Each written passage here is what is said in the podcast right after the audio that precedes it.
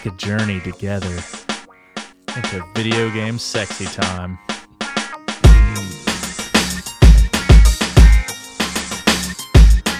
Oh, I'm I'm sorry, guys. I didn't know you were. Oh, wow. That's uh, it's embarrassing. But well, I guess while you're here, welcome back to another episode of Video Game Mythos. This is yet another episode where I, for the sake of you, brought someone into the studio with me. Before I bring that guy up, because oh boy, do I love bringing that guy up. Let's talk about what we're here to do. This is a podcast for you, a podcast by you, where we take your ideas, your submissions, and the things that you want to hear backstory and lore and myths about, and we bring them forward in time into your ears where you can take it and suck on it, you bitch. So, without further ado, I'm going to forego all of our normal intros and we're just going to jump right into it because we have kind of a big topic today. Uh, this topic was also submitted by Max Zengline out of Washington, D.C. So thank you for your topic, Max. We're going to go ahead and jump right in. The topic today is Majora from Majora's Mask, um, which I know is kind of a big topic, and you might have some people out there kind of contentious about the topic because of how big it is. There's a lot to cover. So, since there's a lot to cover, I didn't want to do it alone. And I making his 13 Palm Trees podcast debut, I have the one, the only friend of the show, Alex Butera. What's up? So, Alex, thank you for joining me on the mics. We're Oh. hot, we're live, kind of, not live. I don't know how it really works. It'll post eventually. Yeah, we'll, we'll see. It's fun. Um, so I asked you here with me because one, I know you're a Zelda fan. I know we've tried to do this before. Alex was originally with me in the first episode before we even launched, went live, anything to record the Navi episode, and we recorded a great conversational piece. But turned out we messed up the recording and the audio was lost forever. Rest in pepperoni that episode. Sadness. So, bringing him back. Let's start over. We're going to try again. I made sure I didn't mess anything up this time. And we're going to talk about Majora.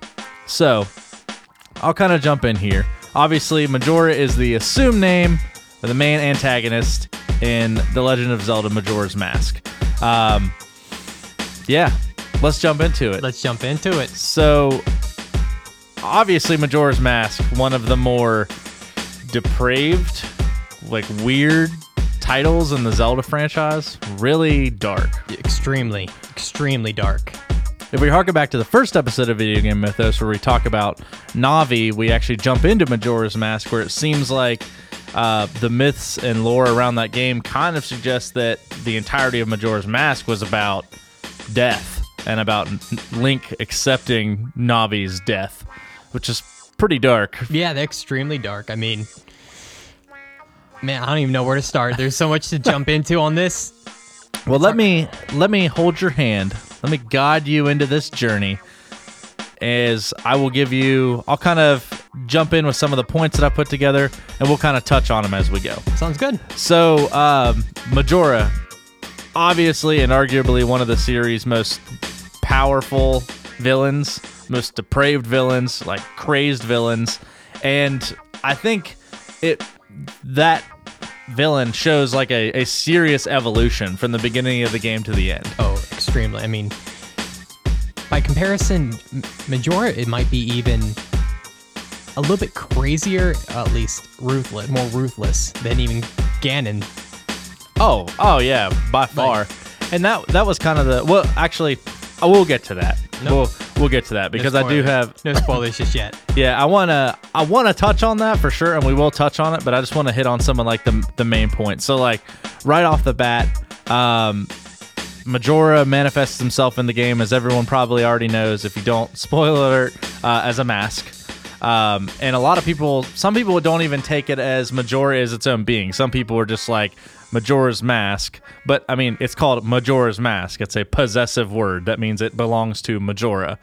So that being said, this powerful mask takes over the Skull Kid, and poor, poor soul with his little fairies, um, and it carries some side type of like obvious sentience and it, like an ability to speak mentally um, through the wearer. Um, I don't know. It's just kind of like it's weird because you take the Skull Kid and then you have like how was the Happy Mask salesman so immune to all of this? I don't know. It's kind of it's kind of strange, but anyway, I'm I'm getting off topic again. I'm sorry. I feel like I'm hogging hogging the show here. Um, so that kind of goes into kind of who he was, how he manifested himself in the game. Um, but obviously, towards the end of the game, he transforms and actually shows "quote unquote" his true form. Um, so there's three different forms. We're gonna get to those in a little bit. Um, so let's jump into his origins. Okay. You have anything for me on that? oh, I'm excited and rock hard. Prove it. Pixar didn't. um, so I'm gonna hit a little bit from what we saw on the, the Zelda wiki here. Um, so apparently there's a mysterious tribe, a lot like um, the Sheikah, but more mysterious, just ancient, quote unquote, like they were, um, that used Majora's Mask in like hexing rituals. yeah, like incantations or something like that. Yeah, it's like dark magic kind of stuff. Not not good like the Sheikah, obviously. Um, but the troubles caused by the mask were obviously like so great, so powerful um, that these ancient beings, fearing, even though they were evil inherently, fearing something even more evil, more devilish, fearing some catastrophe that could happen, took the mask and sealed it up in shadow in some kind of dark place as you know Zelda so loves to do, just taking bad guys and shoving instead of just killing them, shoving them somewhere where you know they'll eventually come back. Um, plot twist: maybe we'll have a Majora's Mask 2 in the future um, to prevent its misuse. The tribe somehow another video game uh, trite thing vanished mysteriously, but the mask was eventually tracked down and uncovered by the aforementioned mysterious Happy Mask salesman, uh, who is a purported trader of valuable masks and rare, powerful things. Um, so, as we already said, the Happy Mask salesman got robbed by the Skull Kid um, and his two fairy companions. Eventually, Link shows up. The mask takes over him, and, or takes over the Skull Kid. The Skull Kid starts getting wild, and that kind of t- this time is where I wanted to tie back in what I was talking about. So, the evolution of Majora. Kind of give me your thoughts on this, Alex. Um, so, one of the cool things about Majora's Mask is it doesn't necessarily seem like the mask. The mask is a almost like an influential, like demonic force Oh, totally. because you get the Skull Kid. So initially, the Skull Kid isn't doing any. He's not just like taken over by the mask and he starts murdering senselessly. Like No, everything. Skull Kid was just, you know, like a typical angsty young lad, you know? Just Right. like, you know, enjoys harmless little pranks, but never really being too aggressive right? until he came Right. across the mask. and even then, it didn't do anything that was inherently like horrible.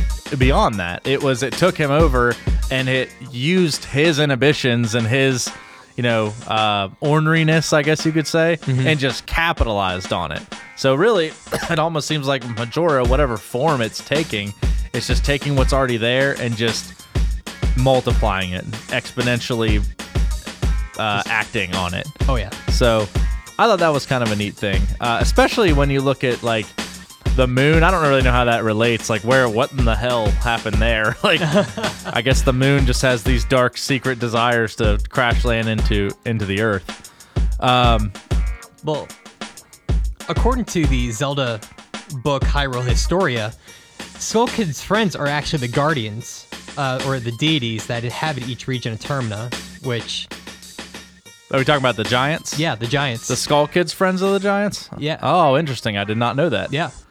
What else does it say? I'm curious now.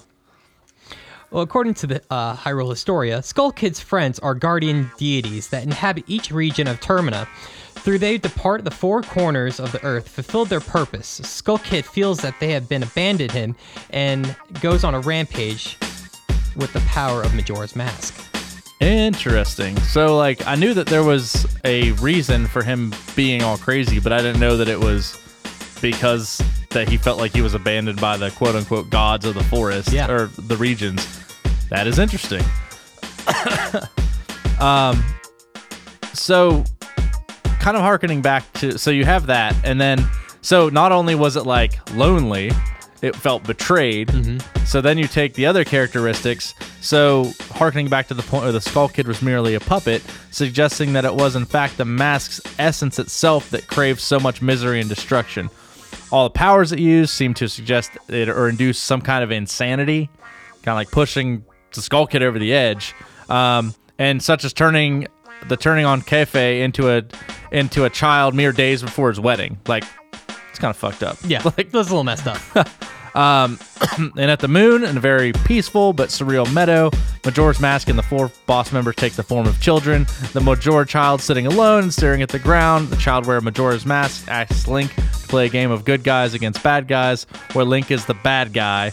In combat, Majora has a tendency to laugh to itself maniacally, letting out high pitched, childish shrieks when injured, and all forms of very chaotic and very unsettling appearances. So I found that really interesting because it kind of goes back to wherever he's manifesting himself, whatever form Majora, or I should say, whoever's wearing the mask of Majora, is taken over and kind of is sucked in by that kind of insanity. yeah, it's kind of being like absorbed into that darkness that the mask inherently possesses. Yeah, it's kind of it's kind of wild. So, and that goes into the next point that I kind of want to talk about is like what makes this such a unique villain for a Zelda game. So you have like obviously let's touch on Ganondorf. Ganondorf is always he felt he was um he deserved all the power. Ev- all the pieces of the Triforce belonged to him. It was That co- the constant seek of power, just yeah, to be. and that and that makes sense because you know he was gifted the Triforce of, of power. Yeah. Uh, so or the Triforce piece of power, but him and Zant and Vaati, all of them all wanted to um, just to rule their lands or increase their power in some sort. But Majora was different. He just really wanted to fuck shit up. Yeah, like, just to destroy in to, in the sake of destruction. Yeah, and it really, I think it really capitalizes why so many people like Majora's Mask because the Zelda franchise, while there are beautifully crafted games and they're some of the most critically accra- acclaimed games of all time, are you know they all have the same general story. You have Link awakens, villain awakens, Zelda awakens. They come together somehow, they fight, mm-hmm. and then it moves on. This one was not like that. No, I mean, uh, all the other games, it's pretty much, you know, even just looking at it, it's nice, beautiful, brightly colored. And this one, it just has, like, just all around, just dark. Yep. Like, it's just a dark atmosphere going I- into it.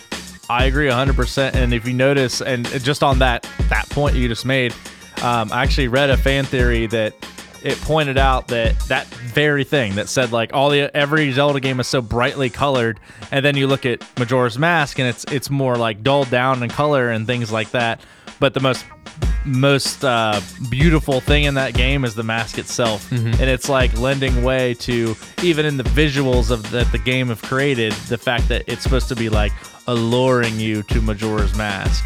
I thought that I was like kind of that. interesting. I like that. Yeah, I mean, it really puts a puts the capital letter in front of you know Majora because it gives you like that that umph, you know. Because you're right, it's like those fucking Claritin commercials where it's like you're watching it and then you're just like, oh, you take your Claritin and it peels off that layer of like darkness, and that's all the other Zelda games.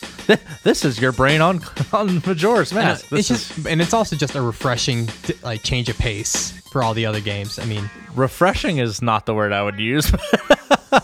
well, you know, it's No, like I get what you're when you're saying, so though. sad, you just want to punch yourself in the dick that's literally just to my make life. yourself feel better. Yep. No one hates me more than me, Alex. You should know that by now.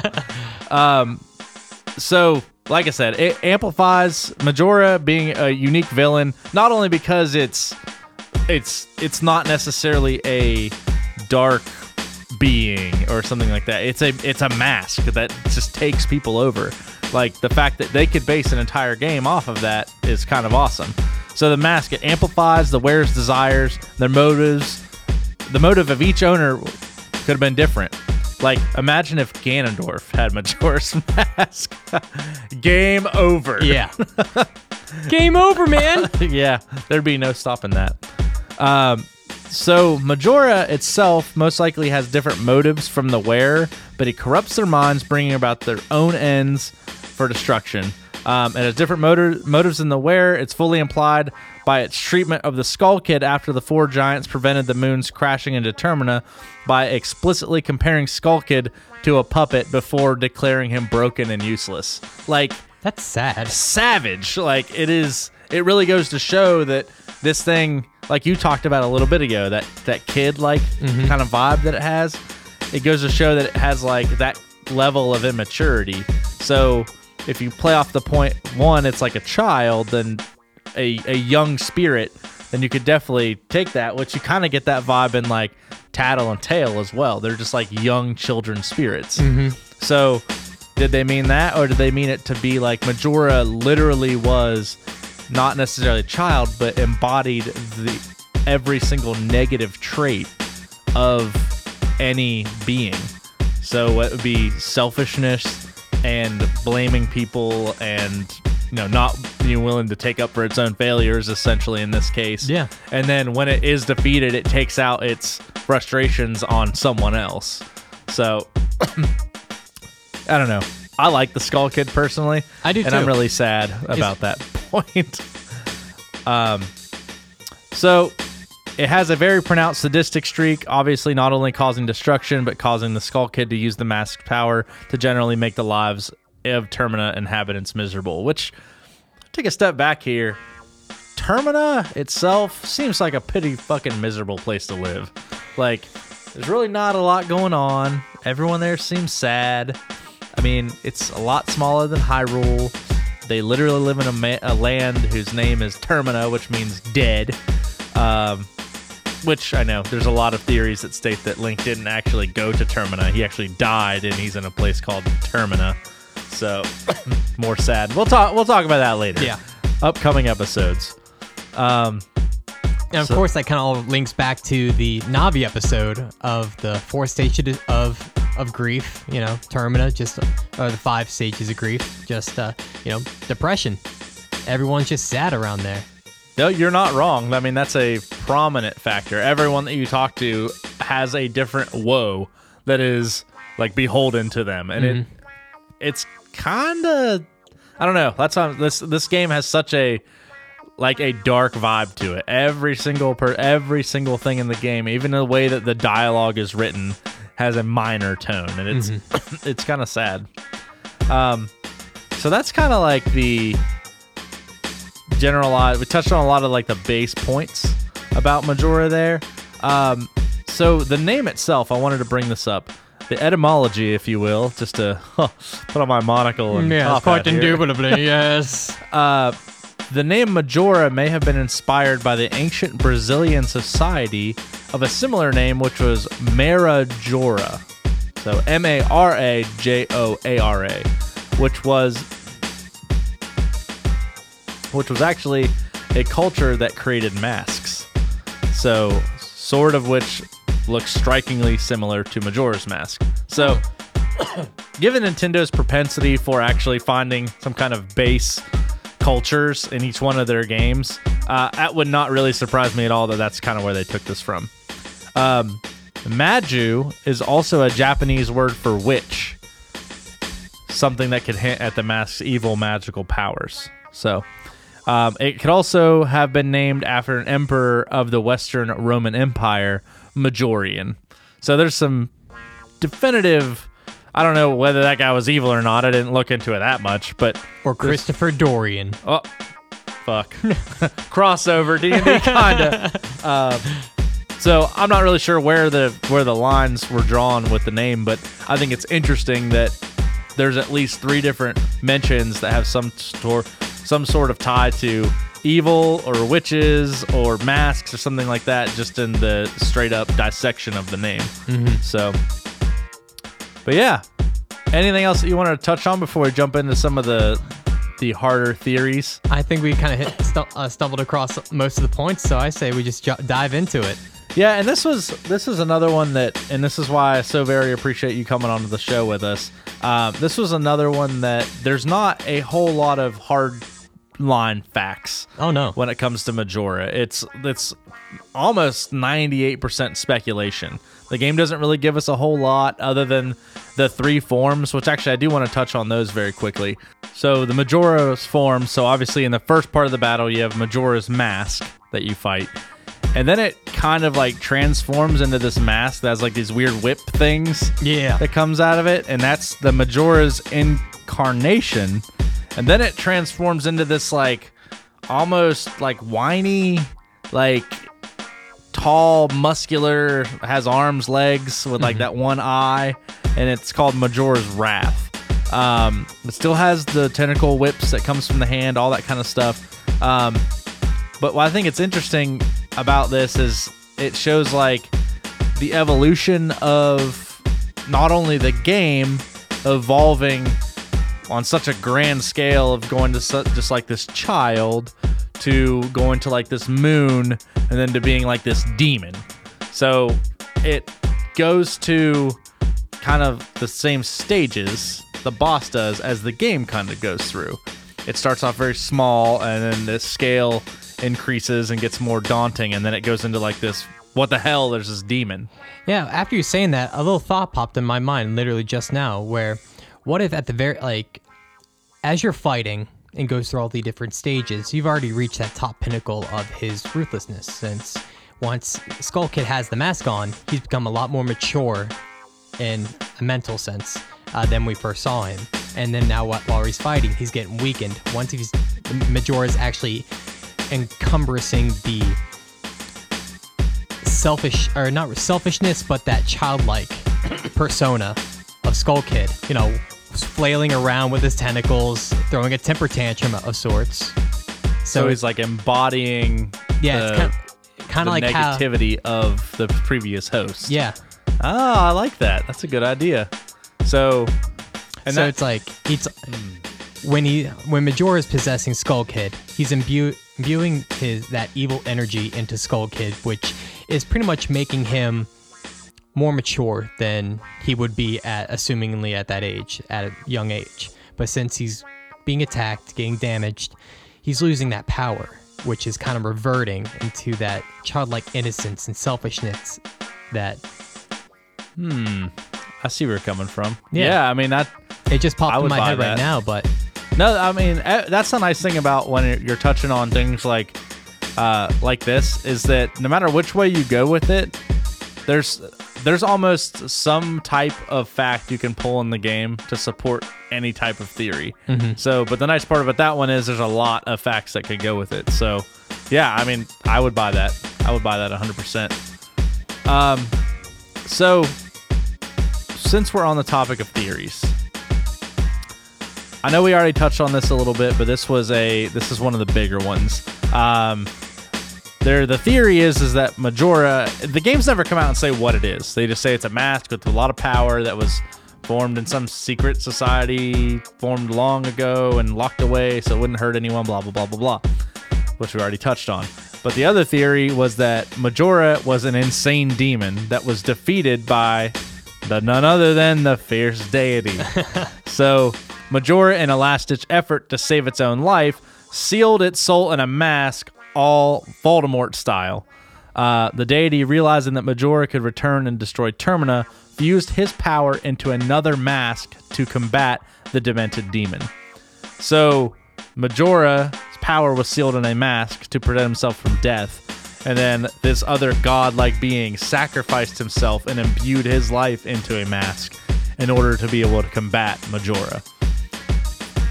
Which explains kind of when Majora takes its final form and you get this fierce deity mask, if you get all the other masks, why you can just lay the ultimate fucking smackdown. Um, like seriously, give me more time with Fierce Deity Link. I get like 10 seconds because it's a one-hit kill at that point. I know. It's ri- ridiculous. Um, but no, I, th- I think that's kind of awesome. So, um, Majora always kept the other mask near so it could exact its revenge when it was able, finally able to destroy Termina, which is the theory actually goes into talking about that's the whole reason for it wanting to destroy Termina because that's where the Fierce deity mask was. Mm-hmm. So it just wanted to obliterate all of Termina so it would be gone finally, and then Majora would be the last man standing. So when Link was about to fight Majora, Majora could give Link the Fierce Deity mask in order to destroy its old enemy and its current one at the same time. This mistake caused Majora to be killed permanently. That motive may have been that Majora wanted to be worshipped by the Terminians, but was rejected, causing its thirst for the destruction of Termina. So, something to consider is that Majora states, I, I shall consume, consume, consume everything.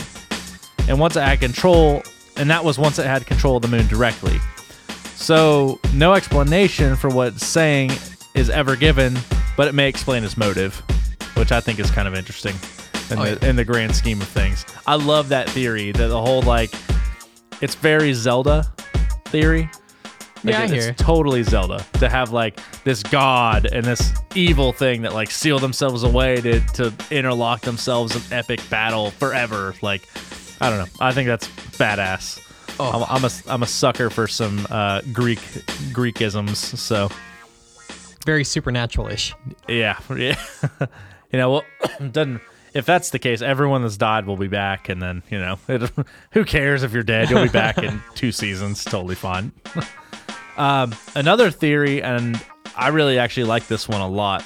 So, since we're comparing this game to other Zelda games, uh, want to kind of touch on this one and get your thoughts on this, Alex. Another possibility is that Majora is the spiritual embodiment of Majora's Mask, which totally makes sense. We talked about that already.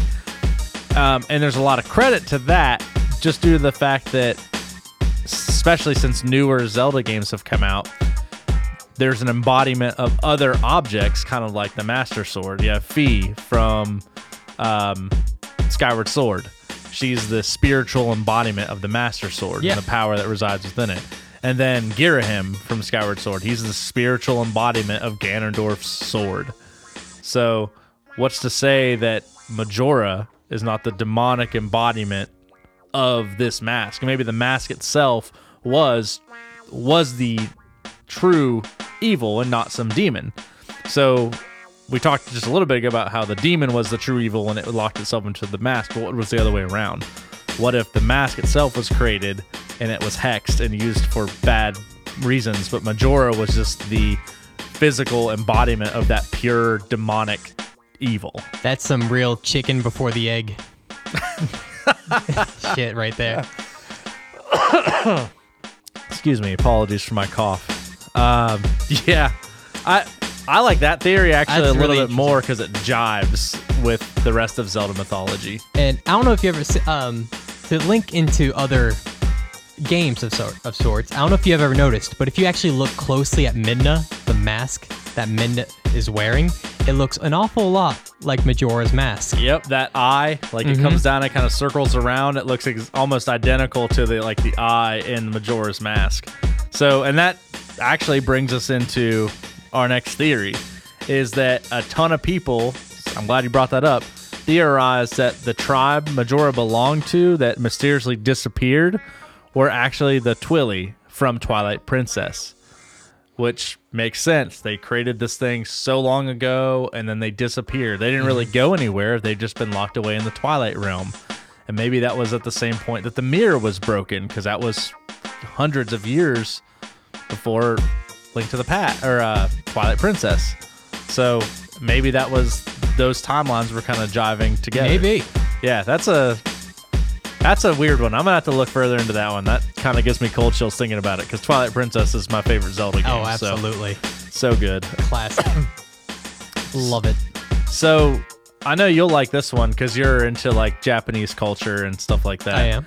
Um, one of the other theories about where Majora sourced from, and it's actually straight out of the manga, and this is actually a really interesting one. I really like this. So there's a side story in the Majora's Mask manga that goes into the origin of Majora.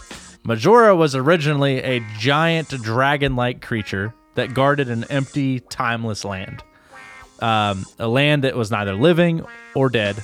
The armor this dragon wore was highly sought after, and it was fabled to be capable of granting wishes and bestowing a great power unto its owner.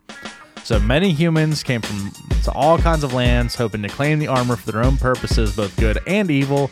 But Majora, being a massive dragon, just devoured them, men and women alike. Just didn't care. He was alone. What are you gonna eat? You know, whatever. um, one day, an unnamed traveler, who is akin in appearance to a older-looking adult Link, left-handed and all, weird, uh, comes Left-handed to for life. it comes to this land not to kill him, but to talk to him. So, and not trying to claim his armor, just to converse with him. In their dialogue, the stranger sympathizes with Majora, pointing out his loneliness. Majora considers the traveler's analysis and uses the desires of the devoured, develops wishes of his own for time to pass, and that he may lay at rest and end his loneliness. This Link like character takes a drum from his bag and begins to play, telling Majora to dance. Majora dances furiously for three days and nights, and as he dances, this is where time is born. So, this theory states that Majora is actually the god and father of time, which kind of goes into the whole rewinding back and Uh-huh. forth, three days kind of thing. Um, on the fourth day, the dragon dies, I do, as do all the creature who time passes, leaving behind only his armor, and the living dead nor living land is destroyed. The man then carves a mask from the creature's magic armor into what became Majora's mask, sealing its power forever inside of it. That's a really good theory. Yeah, it's really cool. That's like really, and it fits really like ever so nically with everything that goes on throughout like the main premise of the entire game, or at least the main mechanic. it, and it really does and it really captures if you look at you know we talked about the the childlike um, attitude and the loneliness and the sadness of you know everyone who's been possessed by majora and just that general attitude that that spirit so so-called spirit possesses you know try to look at it from the standpoint of not being not being immature but be having the inability to mature. Yeah. that you are alone. You are for eternity. There's nothing other than you. And then someone shows up. You don't know how to act. You don't know what to say. You don't know any of that because you've never developed that. So the spirit being alone and being all powerful doesn't know how to lose. It doesn't know how to what or even win. It doesn't know. It just knows to do. And whenever it doesn't get what it wants it cries it yells it screams it mm-hmm. blames it does everything because it Oh. isn't capable of learning or knowing what is failure. So i don't know. It's pretty it's a pretty hmm. badass theory. That kind of gave me chills a little bit. what i mean that's just me. That don't don't give credit to the talk. I'm just a handsome man. Oh, I know. so. I know. but speaking of handsome men alex thank you for joining me this evening Oh man, I had a great time. Thank you for having me. I know I did a lot of the talking, and I apologize for that. Um, I'm a mic hog, I know. Jed and Daniel and Ryan and Josh all tell me every day, so I'm sorry. Hey, I'm just here to support you and have a great conversation. And it is much appreciated. And speaking of appreciation, thank you, listener, for going on this journey with us into one of video games arguably most depressing, most depraved, and crazy villains. Um, being a Zelda fan is is a hard thing. I think we've all we've all experienced that. You know, we wait forever between games, and sometimes you have games like Spirit Tracks that just disappoint us, and then you know. But luckily, they've made up for it with creating great and amazing games like Majora's Mask with infinite replayability and just the time of your life new things you find every time. So take the time, read the read the lores, read the theories, everything like this, because you never know. You might have played Majora's Mask a hundred thousand times and loved the game for what it is, but until you get into the theories and the stories behind your favorite characters, you're not gonna know what the game truly means to everyone out there. You're not to know what it meant to the people who created it. And that's why we're here. That's why Video Game Mythos is here to direct you on that path and maybe let you feel a little bit of something about what we got going on for you. So thank you for listening to Video Game Mythos. Bye. Okay, bye.